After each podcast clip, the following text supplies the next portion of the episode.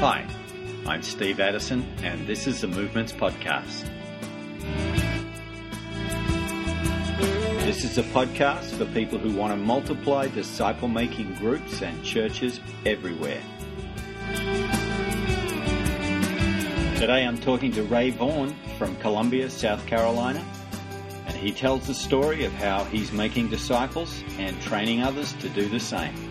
I hope you enjoy the podcast. How did you get started in uh, making disciples? You know, when I became a believer, I I got saved when I was in jail. I was sixteen years old, and uh, somebody handed me a Bible once, and I didn't know anything about God. I was very far from the Lord, and I didn't grow up in a Christian home at all. I was unchurched, and um, but somebody handed me a Bible, and I just started reading stories about Jesus. And I was sixteen years old. I was in jail for the eighth time, and and God just really showed me that He loved me and cared for me, and Um, and so I began praying to him, and, and I just felt for the first time loved and received and cherished. And and, uh, and since then, he's always kind of given me a passion um, to share my story and and to uh, to share about him. And um, I was filled with a lot of passion, but didn't know really how to uh, to go about making disciples or what that actually looked like. Um, and uh, I even went to... Uh, to uh, to a Bible college in the end, but even after Bible college, I learned a lot of great things about the Bible. I learned a lot of great things, but in the end, I still wasn't really sure, how do I lead people in making disciples? Practically, I had a lot of um, passion to share it from a, a stage or from a pulpit, or hmm. um, I had a lot of uh, um, desire inside me to make disciples and to see the world reach, but in the end, I would I would communicate it, but I would leave people frustrated and not really teaching them how to do it practically. So, and so, so right, yeah, I was just going to ask, how, how did you bridge that um, yeah. that gap between, you know, desire and practically making it happen? Well, the passion was important for me that I had that because it opened me up to other possibilities. Um, I was willing to kind of do whatever it is that that worked and that really um, would bear fruit. And so I got kind of started learning about some things that were happening overseas in China and India and uh, other parts of the world. And I, I started getting really amazed at this idea of, you know, people are making disciples and churches are starting daily over there. And I just wasn't seeing that where I live at. And, and so is there some type of um, uh, misunderstanding of what we're doing or what I'm doing? And so it just caused some questions. And, of course, there was a, a, a, a book called T for T, um, Training for Trainers. And uh, it was really just a, a process that was happening overseas that's very scriptural, straight from, from the Word. And as I uh, they came to um, Wheaton, uh, Illinois, for the first training in America for some of the stuff that was happening, and I was privileged to get to go to it. And it really, for the first time ever, I just saw – Um, uh, the exact tools and the exact principles of, of everything that my passion was for. Like I, I finally felt like I had, I, I finally felt like I had been equipped myself to actually make disciples and not only make them, but teach other people to do it as well. Okay. So you had knowledge, you had passion, you had a call, but the missing piece was just the practicals of, of how do we get started in making disciples. Yeah. And so yeah, and I, Ying Kai and Steve Smith at, at, who visited Wheaton. That, uh, yeah, the that was, mm. that was the start of it. Um, that got, that sparked my interest. It gave me a, a basic understanding of thinking of, okay, well, what does a process look like? What about reproducibility? It started causing me to think about all these things I had never thought about. And it really wasn't until I began getting mentored and coached personally by Jeff Sundell, who is a uh, a practitioner in India and Nepal and and uh, various other places in Southeast Asia. And um, he was living in North Carolina and, and, and beginning to practice some of these things in the States. And so I would drive up. I spent time with him. He would come down, spend some time with me. And it just really didn't take long. I was like a sponge. For the first time, I felt like I was – Uh, a child again, just willing to learn off of everything, anything. And, uh, and everything that he said, I felt like I was able to reproduce, and I began reproducing it, and I began seeing fruit in my ministry as a result of it.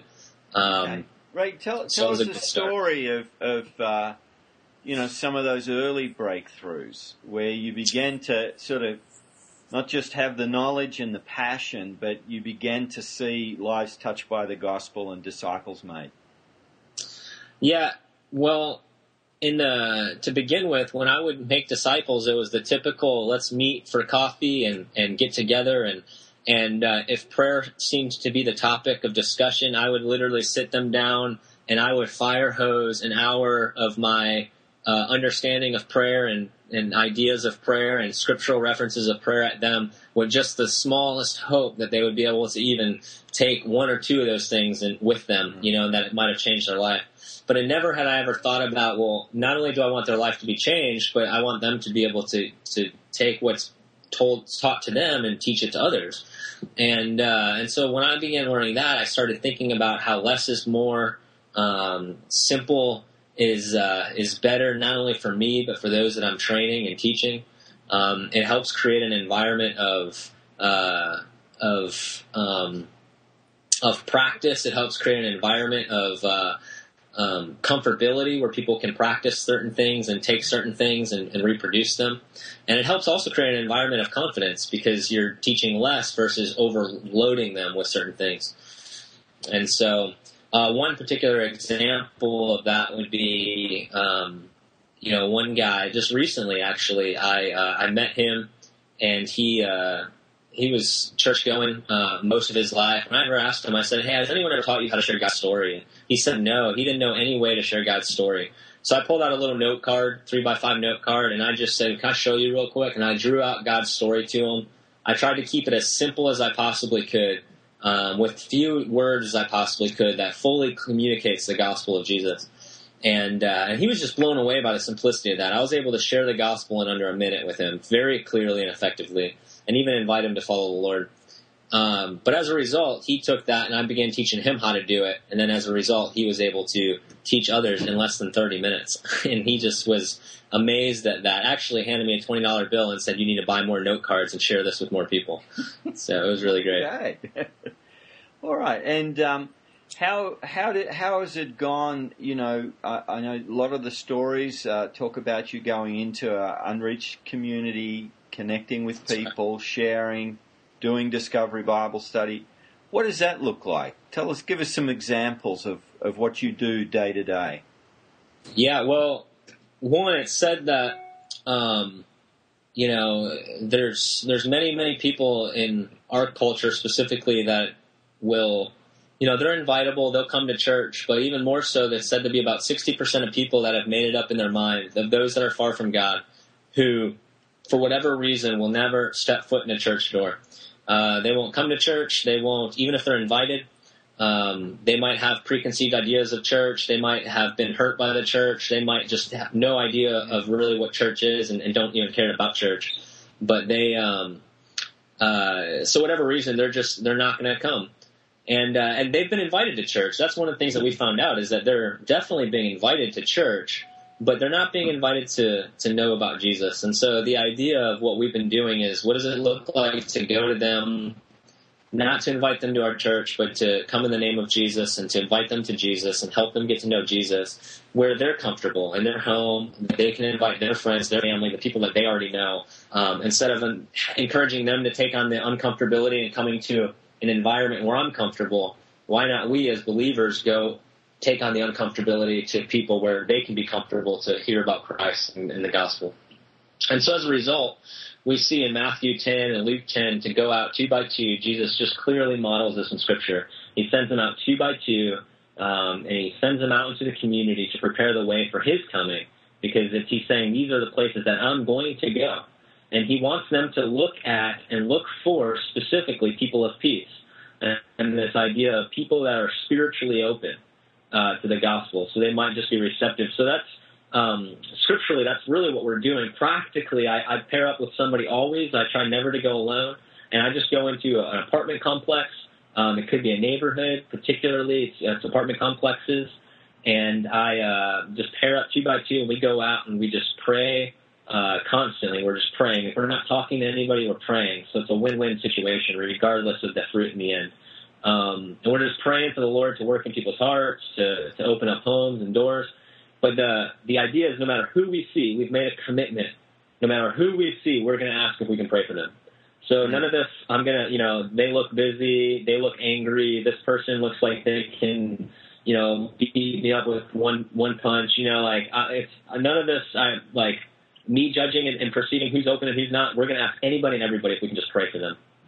And most people are pretty open to that in prayer. And, and so that's my first question. I just say, can I pray for you for anything? And we get to pray for them. And, and, uh, And, and usually it's awkward to not follow up prayer with a, another question or some type of spiritual question. So we just get to ask right away. I just say, hey, you know, let's pray for you. I appreciate it. I'm just curious. Are you far near to God? And I just let them tell me their story. Where are they at? Okay, the good thing so about, just pick yeah. that up again. Uh, you pray for them, and then a follow-up question is, are you near or are you far from God? That's it. That's it. And I always I model that same three. There's three questions that I do. The first one is, can I pray for you? The second one is, are you far near to God? And I let them tell me their story. Um, and uh, the good thing about that question is that it's it's very it's very it's not as threatening, especially in the South. Everyone here in, in South Carolina, Columbia is where I'm from.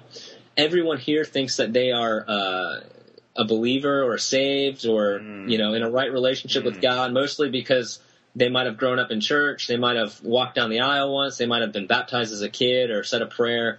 But uh, but they're not, they're not afraid. Those pe- same people that think that they're near or a uh, believer are not afraid to tell me that they're far from God.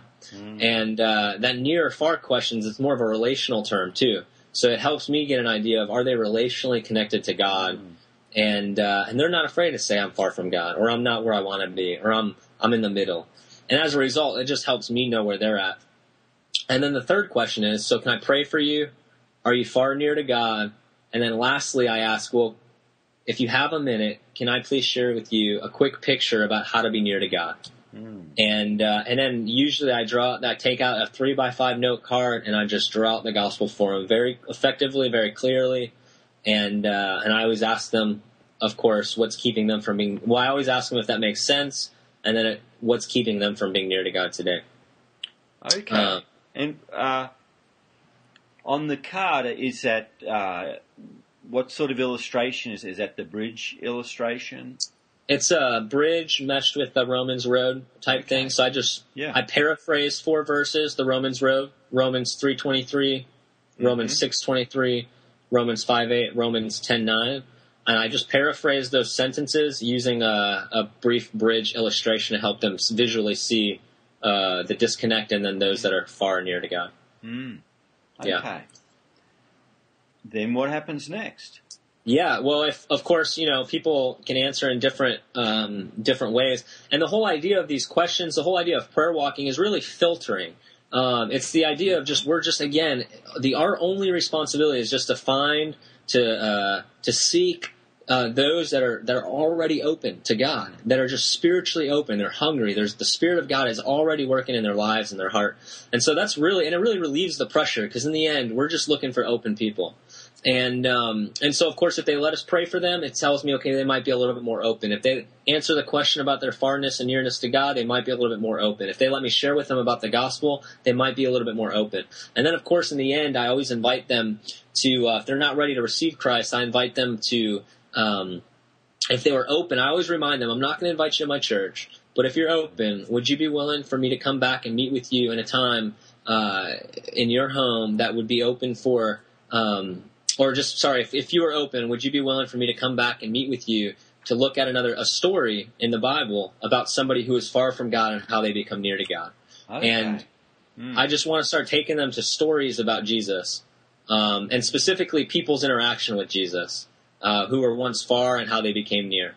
If they can set up a time, I immediately start thinking, and this is where I'm getting a little bit more detailed at, is, okay, I want to know if they say they're open to it, I want to immediately capitalize, okay, when can we meet, uh, where can we meet, who can you invite, what time's best, and I want to find out as detailed as possible, um, because I don't want them to, sometimes people can just throw out a day, yeah, let's get together, and they never make an appointment to get together, um, or I usually like to do it near the homes, because this way I get to know where they live, mm. and uh, and this helps me to just feel like, okay, well, I'm going to come back. I know exactly where to find you. I know exactly how to come to you. And, uh, and again, we're trying to relieve them of the inconvenience of having to meet me somewhere to do mm. something. We will come to your home and we'll be the church and bring the church to you. and you uh, you typically you might have met an individual, and if they have a partner or a husband or wife, um, yeah. they're going to more likely to be in the loop if it's in the home. That's right. But if you meet with them for coffee somewhere, typically they're not going to drag their, their partner or their wife out That's to right. that. Yeah. Yeah, and, and you get to meet their kids. You can mm. meet their and, – and particularly, too, if you have some more ethnic or ethnic people that you're reaching out to, that I find is, is they're already really so relationally connected that when you enter into their home, they'll gather their whole family to sit on the floor and just listen to you tell a story and talk, let you share with them, and, and they'll even participate with it as well. Our postmodern culture may be a little bit different. I've been in several homes where they might have a friend uh, or a roommate that's in their room, but they're still willing to sit and meet with us, and it can be sometimes scattered. But what I do find is when we're allowed in their home, usually, most often, even if the other people don't readily come right away to the Bible study or to, to meet for studying the Word, usually they're touched with the gospel just from that point of just us being in the home, mm. that even in a couple weeks, usually we'll find that they'll sit down and join us for at least, you know, a few minutes, and then maybe they'll sit down a little longer next time because they're starting to bridge open the opportunity, um, and they start to usually come in and be a part of it as well. What happens if... if uh... somebody right there on the street, you, you work through a gospel outline on the on the on the card, and they give their life to Christ? Uh, Amen. What, what's the next step?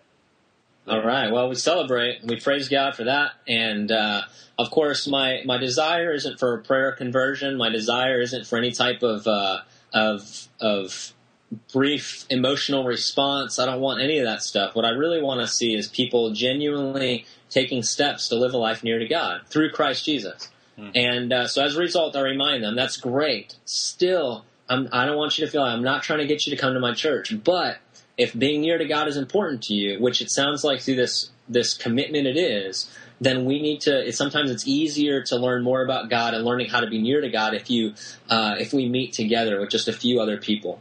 So would you be willing for us to continue to come back to your home? When's a good time for you? We'd love to share with you about some basic ways to be near to God and basic steps to live a life near to God.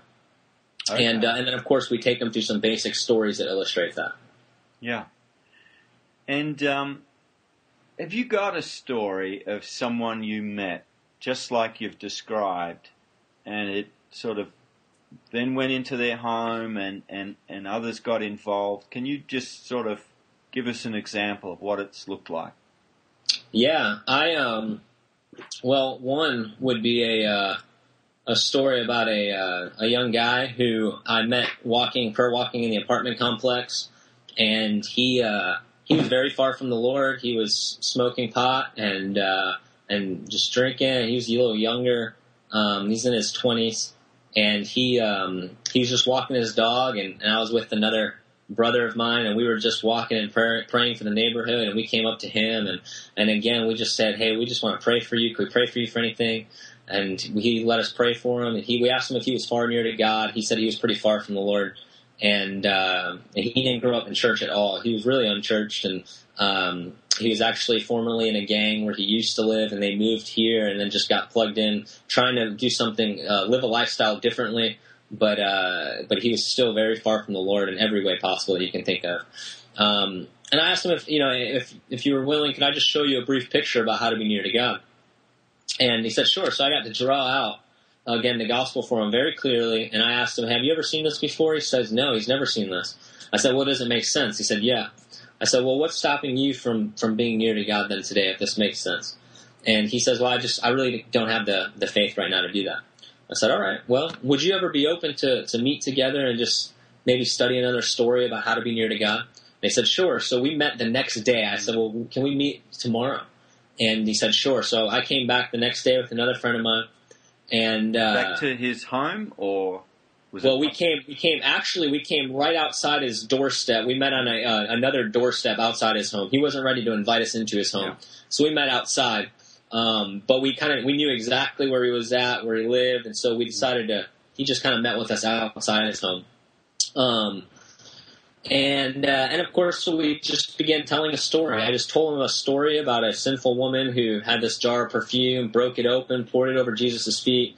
Um, I, I just told a story, and I even encouraged him to retell it just to kind of have him interact with the word in a way that he's never done. Um, asked him some basic questions, and I said, you know, what's something that you learned about, about Jesus or this woman?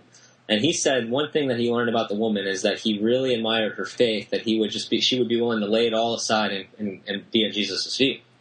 And he said he really wanted to have faith like this woman. Mm. And I said, well, you you can do that. Um, and I just showed him, I showed him that the woman went to Jesus just like it would take you to have faith like the woman would be, just be come to Jesus, just to come to Jesus.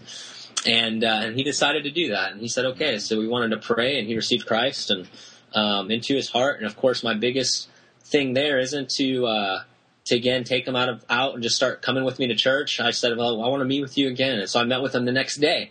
Mm. Um, and, uh, I began just talking to him about, um, what it means to, uh, to turn from sin, essentially how to turn from sin, just through a, a small Bible story as well, and, and uh, taught him about sin and letting it go, turning from it, picking up, trusting and obeying Jesus, and, and learning what, what to allow that to be a, a lifestyle. Yeah. What story did you use?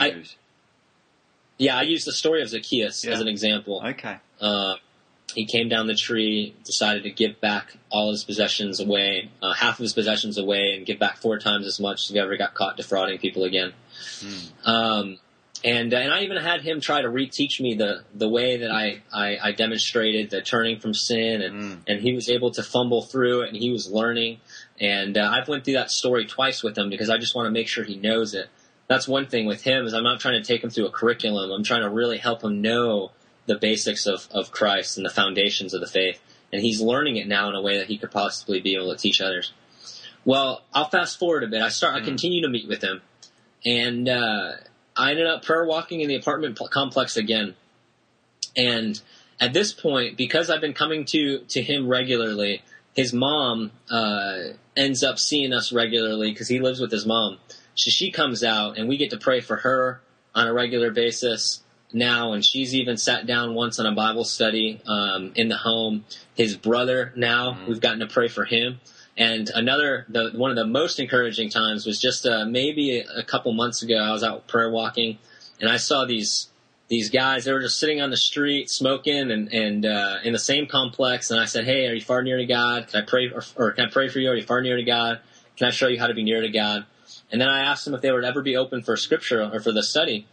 I drew out the gospel for them. I, I got to invite them all to, to if they were open to study the word together. But they had already said that their friend, the guy that I had been meeting with, had already invited them all mm-hmm. to the Bible study and to uh, study God's Word. And so that was kind of neat because it shows you that my friend that uh, we've been meeting with, he uh, already, by God's just spirit in him, working in his heart, has just been sharing with his friends, inviting them to, to come hear about what God's been doing in his life. And so that's kind of been an encouraging story.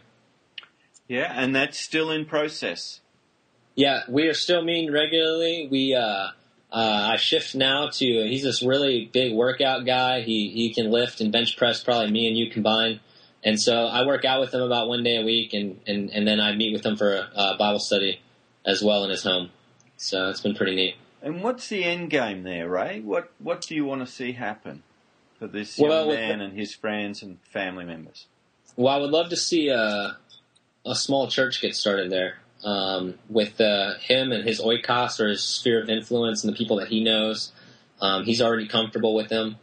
Um, you know, he uh, he he just is not in any way um, excited about the idea of church, but he gets to connect with the Lord in, in so many ways when we just meet regularly together.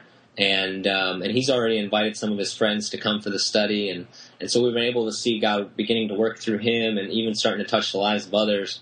But we're really excited about my end game would be to see this guy, young man, becoming trained and equipped to share his story, to share God's story, to even be able to, to facilitate these studies in such a way that he doesn't even need me to be there. He can just take them to his friends. Ray, when we were getting ready for the interviews, one, one of the things you mentioned is you, you could go out most days and find someone who is willing for you to come to their home and do Discovery Bible Study and learn more about following Jesus.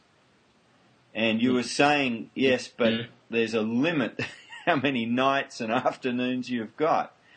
So mm-hmm. how do you how are you seeing God take this uh, through you to mobilize others? What's what's happening in that, that area?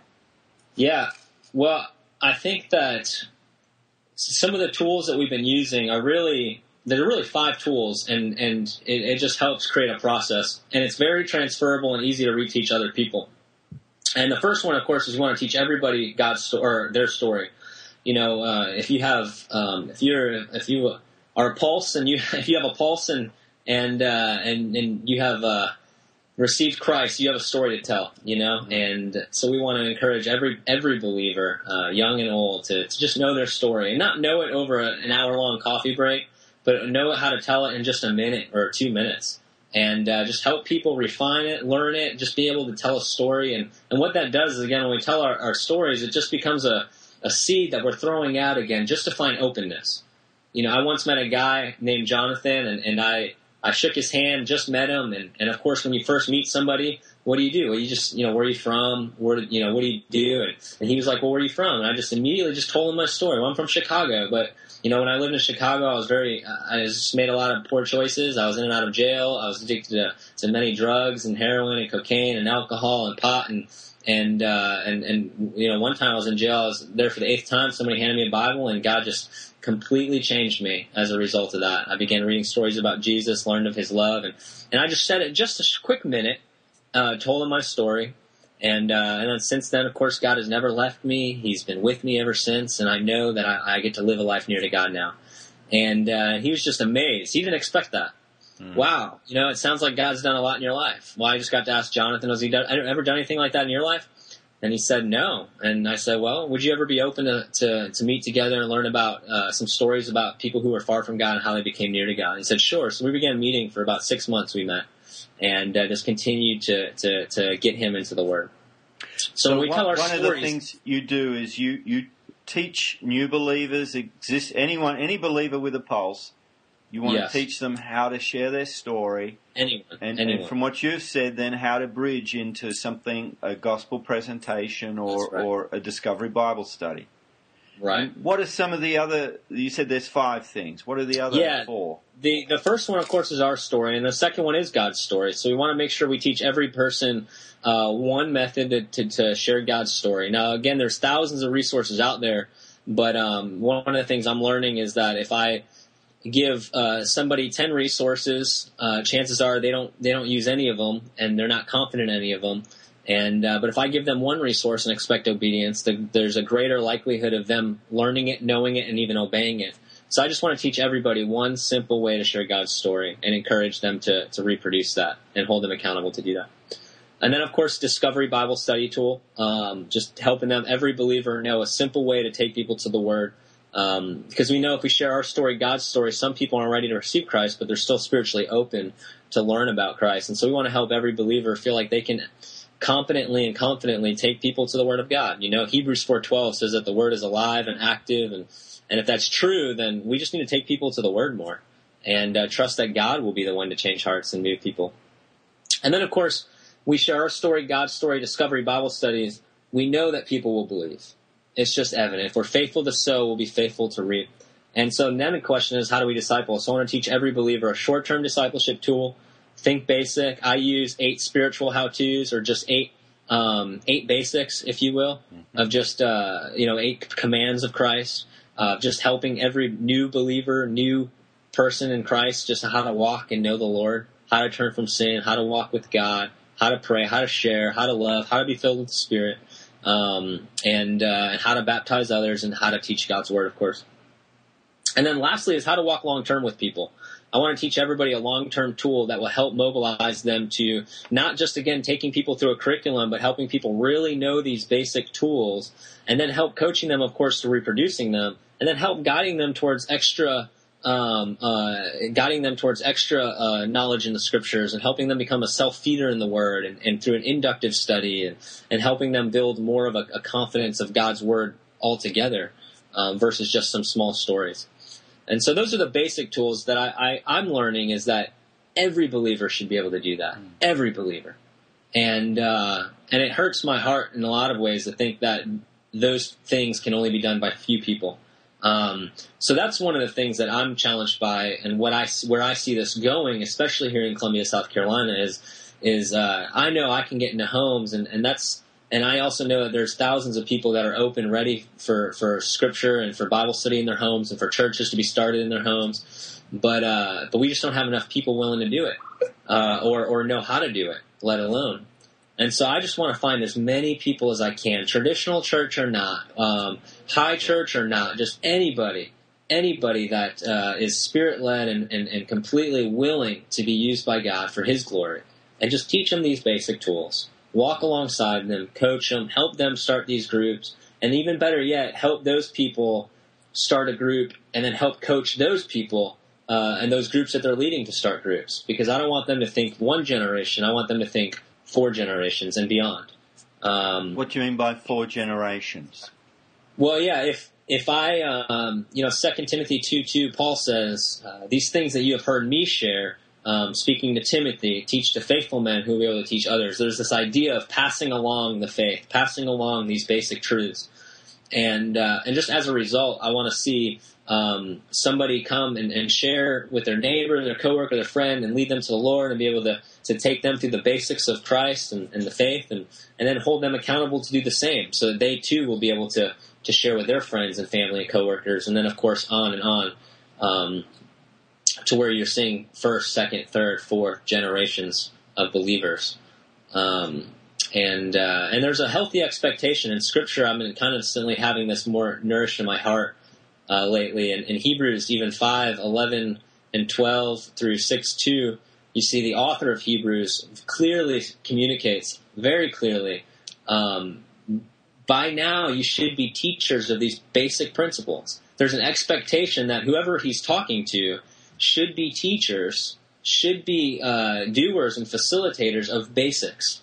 And so I've been con- constantly convicted about how do we mobilize more and more believers to be truly confident and competent doers and proud uh teachers of just Christ's basics, and just giving them away um, to see generational growth and beyond.